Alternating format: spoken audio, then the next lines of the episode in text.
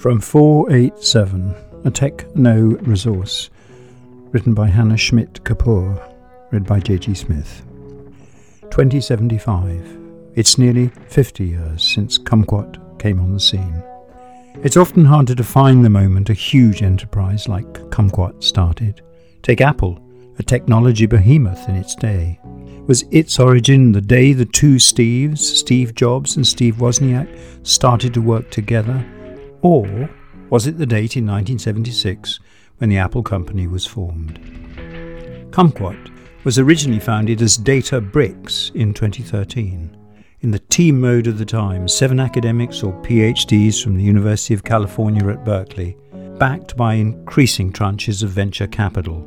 The Kumquat name came later in 2027 as the company grew with many acquisitions and a weather eye on East Asian markets and non expert users. Non geeks get a peek was one header. In 2021, Databricks was continuing to raise new funds and intended, it was reported, to stage an initial public offering, an IPO, that many thought would exceed that of its rival Snowflake in 2020. Commentators speculated this might make the firm worth $100 billion, $10 billion north of Snowflake's current 90 billion. Both firms were beginning to get famous by combining two different database concepts data warehouses and data lakes. Envisage an old spreadsheet. Data categories expressed as numbers in a format enabling them to be tested for meaningful relationships. That's a data warehouse.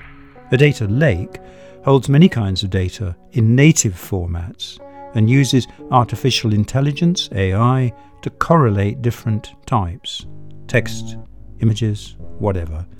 A data swamp is where you just sink in a mire of non relatable datasets. Only a very few saw this at the time as presaging one day separate AI agents within the software, sifting the data lake perhaps in competition with each other.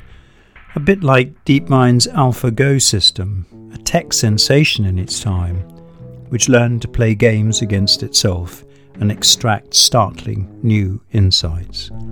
To state the obvious, AlphaGo was using processing speeds far exceeding human brains to build superior game strategies and skills. Then, what were once merely partitions in a software system began acquiring different profiles different experience and knowledge, thus different personalities.